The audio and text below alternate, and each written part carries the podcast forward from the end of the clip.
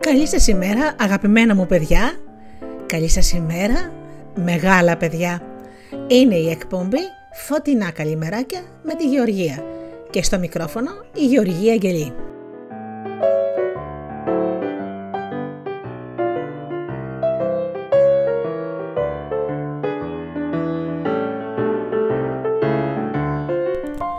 Μια εκπομπή καλημέρας για μικρούς και μεγάλους. Παραμύθι, ποίημα, ένα παλιό παιχνίδι της γειτονιάς και τραγούδια. Δευτέρα με Παρασκευή στις 7.30 όπως πάντα για 20 λεπτά θα είναι η καλημέρα μου για σας, για να πάει καλά η μέρα σας. Ξεκινάμε λοιπόν με τραγούδι και αμέσως μετά με το παραμύθι.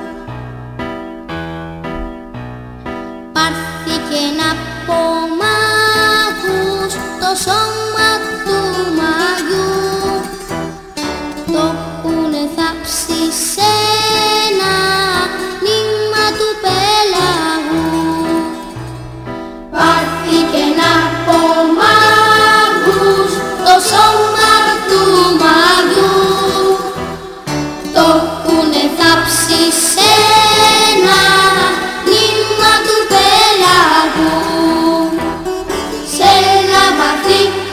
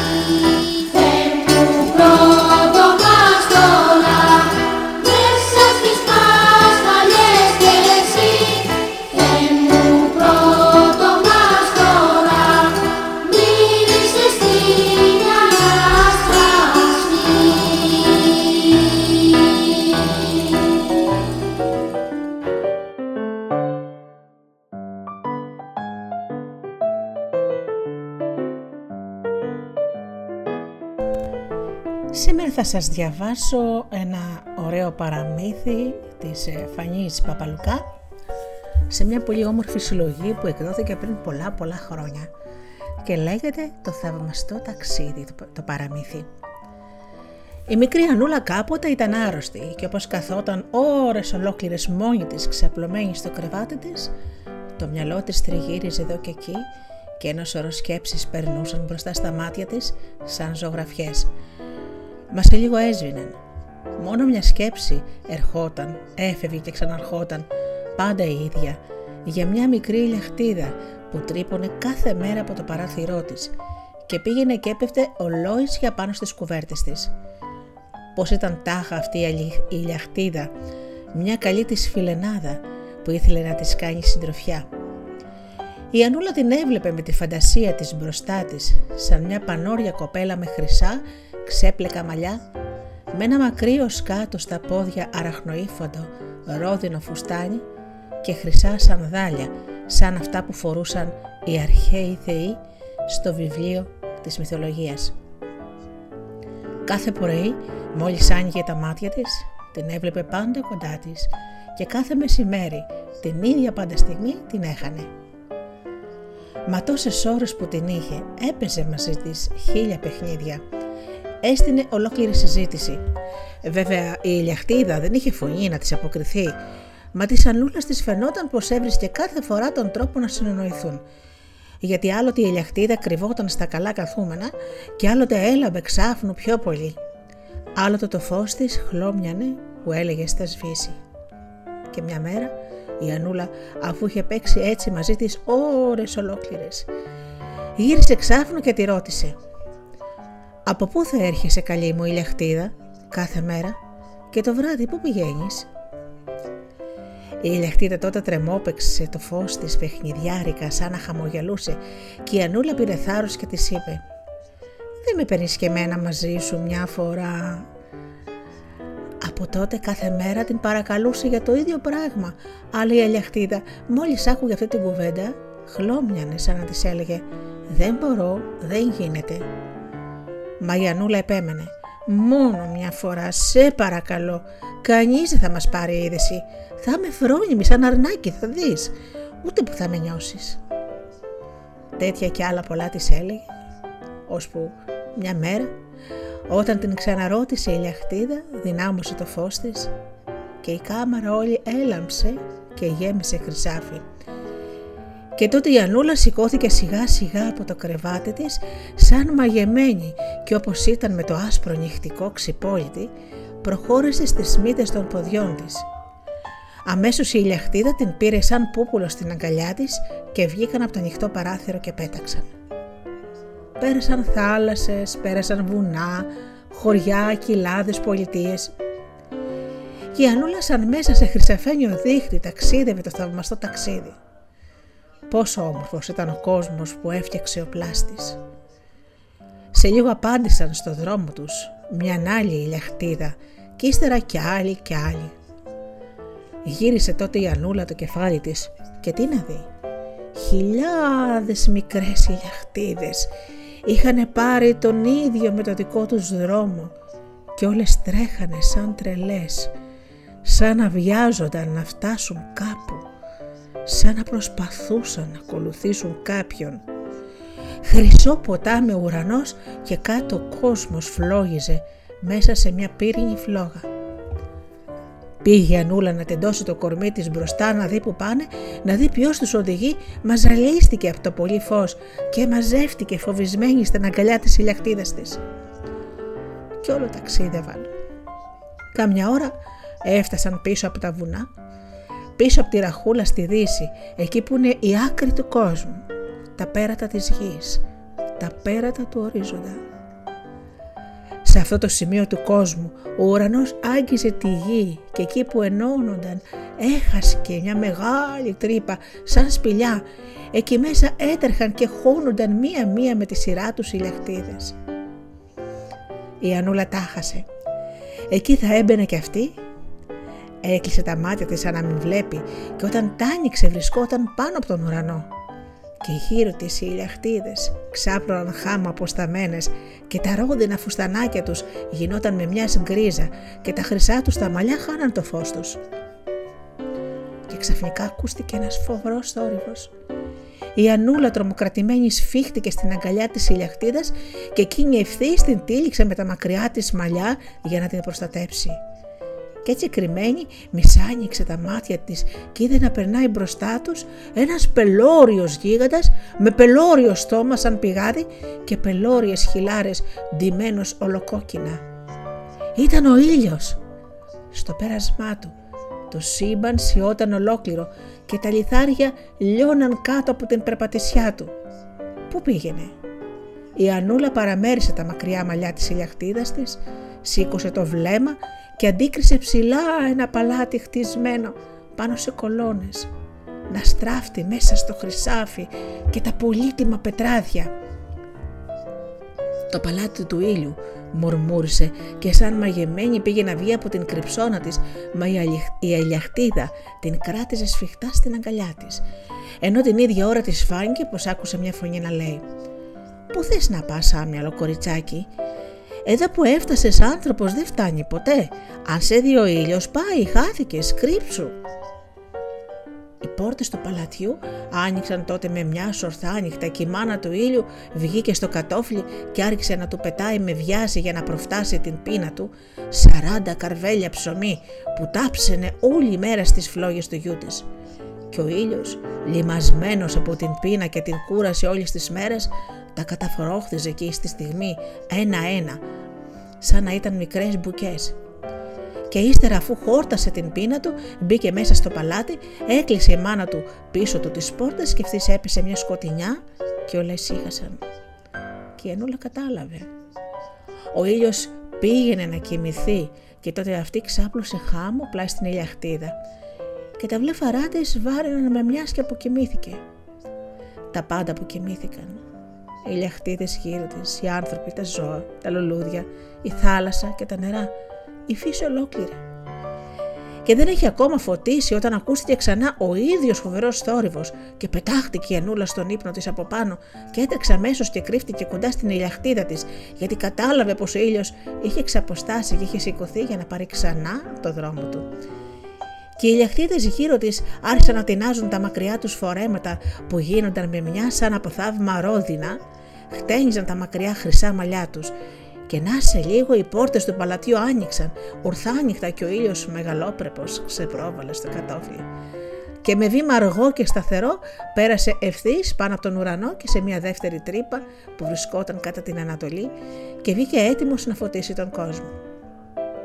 Και οι ηλιαχτίδες πίσω του σχημάτισαν αμέσως την πιστή του ακολουθία και η Αννούλα μας στην αγκαλιά της ηλιαχτίδας της πήρε το δρόμο του γυρισμού. Τι όμορφα που ήταν! Πέρασαν την πλαγιά του βουνού και είπε καλημέρα στα δέντρα.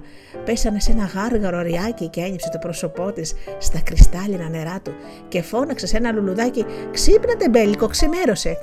Και η ηλιαχτίδα χαιρόταν με τη χαρά της Αννούλας και διασκέδαζε με τα παιχνίδια της, γι' αυτό τον πήγαινε πότε ψηλά σε ένα καμπαναριό, πότε μέσα στα φυλλώματα του δάσους, πότε πίσω από ένα συννεφάκι που τους έκρυβε τον κόσμο. Παντού για να προλάβει μικρή Αννούλα να δει όσο μπορούσε πιο πολλά από αυτό το πρώτο και τελευταίο θαυμαστό ταξίδι της. Και όλος ο κόσμος ήταν ρόδινος σαν ένα ανοιχτό μαγιάτικο τριαντάφυλλο. Και φτάσανε πάνω από ένα χωριό και μια γυναίκα άρμαγε στην αυλή του σπιτιού της την κατσίκα της και το παιδί του καφενείου σκούπιζε νησταγμένα την πλατεία και ο παπάς ξεκλείδωνε την πόρτα της εκκλησιάς. Ήταν το χωριό της Αννούλας. «Να το σπιτάκι μου», φώναξε με λαχτάρα ψηλά από τον ουρανό. Τα παραθυρόφυλλα της κάμαράς της ήταν ανοιχτά και τότε χαμήλωσαν, γλίστρησαν και η Αννούλα βρέθηκε με μια στο κρεβατάκι της. Έτρεψε τότε τα μάτια της, μήπως τυχόν ήταν όνειρο όλο αυτό, μήπως αυτό το θαυμαστό ταξίδι δεν είχε γίνει ποτέ στα αλήθεια. Και η ηλιαχτίδα της βρισκόταν εκειδά πάνω στις κουβέρτες. «Πες μου, καλή μου ηλιαχτίδα», τη ρώτησε, «γίναν όλα αυτά?» Μα ήταν ακόμα πολύ πρωί και η ηλιαχτίδα χλωμή και αδύνατη δεν βρήκε δύναμη να της απαντήσει. Και τότε η Αννούλα για να κάνει κάτι πήγε μπροστά στον καθρέφτη να χτενίσει τα μαλλιά της και τα μαλλιά της έδειχναν ξανθά, σχεδόν χρυσά, σαν να έχουν ένα όμορφο φωτεινό χρυσό χρώμα, ενώ την ίδια ώρα της φάνηκε πως άκουσε μια φωνή να λέει «Αυτό είναι το δώρο σου. Στο χαρίζω ήλιος και ηλιακτίδες, για να θυμάσαι πάντα το όμορφο ταξίδι που έκανες, για να θυμάσαι πάντα πως μόνη εσύ από όλους τους ανθρώπους είχες την τύχη να αντικρίσεις τον ήλιο και τα παλάτια του».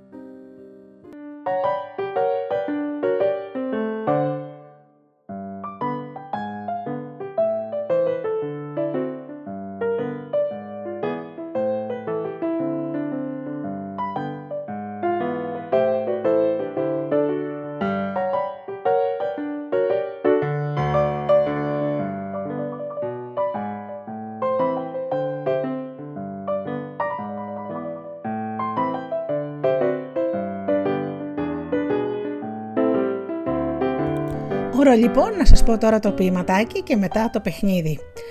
Θα σας πω ένα απόσπασμα από ένα μεγάλο ποιητή, τον Κωστή Παλαμά. Αυτό το μεγάλο έργο που είχε γράψει, παιδιά μου, λέγεται «Ο Δωδεκάλογος του Γύφτου» και εγώ θα σας δώσω ένα μικρό κομμάτι που λέγεται το βιολί. Ήρθανε γύφτη η μουσική, φωλιάσαν όλοι στην ψυχή μου και καθώς κόβεις από εδώ και καθώς κόβεις από εκεί, τυχλώει το φύλλο τον ανθό και ταιριαστά απ' όλα πλέκεις μέγα σφιχτόδετο στεφάνι. Δόξω της τέχνης του ανθοπλέχτη, έναν από τους γύρω μου τους ήχους και από τα τραγούδια της φυλής έπλεξα πάνω στο βιολί μου τη μουσική μου και σαν εμένα άλλος κανείς. Κι όσο γρηγούσαν οι άλλοι γύφτη τραγούδια και ήχους και πεξίματα, μισά δειλά και σκόρπια και άπλερα από τα βιολιά και από τα λαλούμενα του κάθε μουσικού του γύφτου, μεθούσαν και χαροκοπούσανε με κίνα και με κίνα ζούσαν και τα ρουφούσαν, μας σαν ακούσαν από μένα στο όργανο το προφητικό τα νέα πεξίματα ανθισμένα, ανταριαστήκανε και άναψαν από ένα άσβεστο θυμό. Και γυναίκες και άντρες, νέοι και γέροι, και ο βιολιτζής εγώ σκυμμένος, έπαιζα και έπαιζα το χέρι με το δοξάρα αρματωμένο. Περνούσε και έκαιγε και πετούσε, και έδερνε και σύντριβε και νάστενε, και έπλαθε και έφεγε, και βλάστενε μέσα στην τετραπλή χορδή τάιλο λουλούδι το γαλάζιο, κι ήταν ακέραια εκεί η ψυχή μου, κι ήταν ακέραια εκεί η φυλακή, και κελαϊδούσε το βιολί.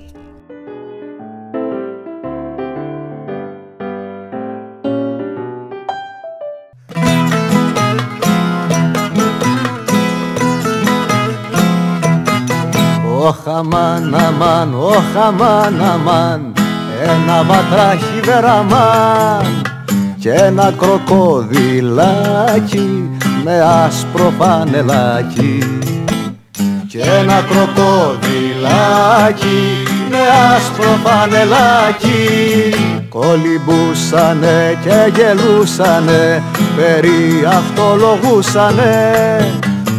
Κυποβάτραχος το λέω, είμαι ζωχαραλέο. Κυποβάτραχος το λέω, είμαι ζωχαραλέο.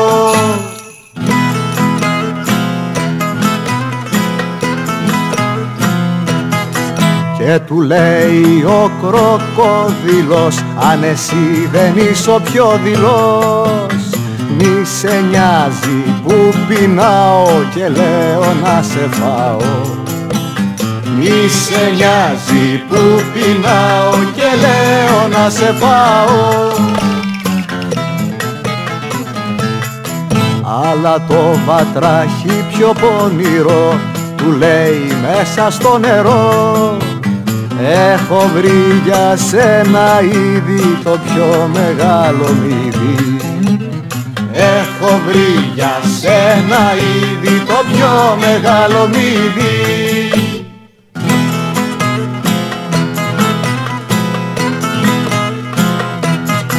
Κλείς τα μάτια κι ανοίξ το στόμα σου, χαλάρωσε το σώμα σου, να ψαρεύω μύδια ξέρω και πάω να στο φέρω. Να ψαρεύω μύδια ξέρω και πάω να στο φέρω. Ο κροκόδιλος ονειρεύτηκε πως τα τρώγε και ρεύτηκε, κι από τη ξελιγωμάρα άνοιξε τη στοματάρα, κι από τη ξελιγωμάρα άνοιξε τη στοματάρα.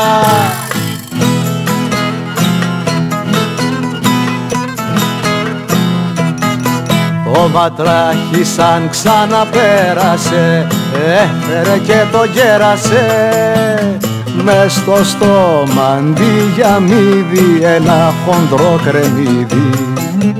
Μες στο στόμα αντί για μύδι ένα χοντρό κρεμμύδι. Κι από τότε όλοι οι κροκόδιλοι μασάνε σαν νερόμυλοι, αλλά δίχως να το θένε ενώ μας ανεκλαίνε. Αλλά δίχως να το θένε ενώ μας ανεκλαίνε. Ενώ μας ανεκλαίνε.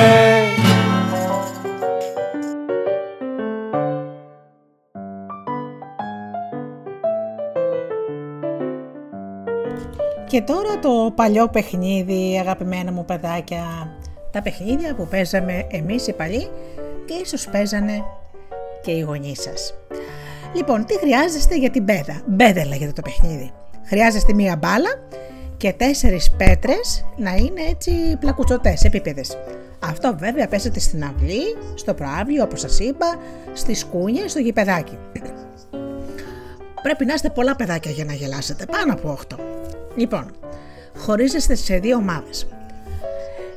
Κάτω στο έδαφος, με μία βέργα με κάτι, μια κοιμωλή, ό,τι θέλετε, ένα άλογο που είσαστε, ζωγραφίζετε ένα τετράγωνο, περίπου 1 μέτρο η κάθε πλευρά, μεγαλούτσικο κάπως. Λοιπόν, στις 2 κάθετες γραμμές το χωρίζουμε σε 4 μικρότερα τετράγωνα και στο κέντρο φτιάχνουμε ένα κύκλο και τοποθετούμε τις πέτρες τη μία πάνω στην άλλη. Μετά πάτε μακριά σε 5-10 μέτρα και χαράζετε εκεί μια γραμμή. Από εκεί όλες οι παίκτες, ένας κάθε ομάδας, πετάνε την μπάλα και προσπαθούν να ρίξουν τις πέτρες. Κάθε παίκτης ρίχνει μία φορά. Ο σκοπός της ομάδας που θα ρίξει τις πέτρες είναι να τοποθετήσει μία πέτρα σε κάθε μικρό τετραγωνάκι. Αυτό θα το καταφέρουν οι παίκτες κάνοντας γρήγορες προσπάθειες και φνηδιαστικές. Οι αντίπαλοι προσπαθούν να τους πετύχουν με την μπάλα και να τους βγάλουν έξω από το παιχνίδι. Αν καταφέρουν να τοποθετήσουν τις πέτρες σωστά, τότε φωνάζουν «μπέδα» και έχουν κερδίσει 1 βαθμό και το δικαίωμα να παίξουν πρώτη την άλλη φορά και να πετάξουν πρώτη την μπάλα στο επόμενο παιχνίδι. Αν θέλετε να δυσκολέψετε περισσότερο το παιχνίδι, θα βάλετε αριθμούς στα τετραγωνάκια, το φαντάζεστε τώρα έτσι, 1 τετραγωνάκι που θα το χωρίσετε με 1 σταυρό στη μέση και θα γράψετε νουμεράκια 1, 2, 3, 4. Το ίδιο και στις πέτρες. Και θα προσπαθήσετε τώρα την κάθε μια πέτρα να τη βάλετε στον αριθμό της. Βέβαια αυτό είναι δύσκολο, αρκετά δύσκολο. Πρώτα θα πετύχετε το 1, δηλαδή να πετάτε την μπάλα στις πέτρες και η πέτρα να πάει μέσα στο τετραγωνάκι και αφού γίνετε έτσι καλή, μετά θα προσπαθήσετε την κάθε πέτρα να την πετάτε στον ανάλογο αριθμό. Καταλαβαίνετε βέβαια, όπως σας είπα, τι γέλιο έχει να γίνει με αυτό το παιχνίδι. Γιατί σε αυτά τα παλιά και ωραία παιχνίδια που παίζαμε μικροί εμείς, ο σκοπός μας ήταν να γελάσουμε, να είμαστε φίλοι, να μην κοροϊδεύουμε ένας τον άλλον, να μην τον χτυπάμε, να μην τον σπρώχνουμε, να μην τσακωνόμαστε. Αυτά τα ωραία παιχνίδια, αγαπημένα μου παιδάκια, είναι για να είναι τα παιδάκια φίλοι πάνω απ' όλα. Φίλοι και να παίζουν όμορφα και να γελάνε. Αγαπημένα μου παιδιά, αυτό ήταν το παιχνιδάκι και πάμε σιγά να σας αποχαιρετήσω. Είναι η ώρα για να πάτε σχολείο, είναι η ώρα για να πάτε οι μεγάλοι στη δουλειά σας. Να σας καλημερίσω λοιπόν με όλη μου την καρδιά.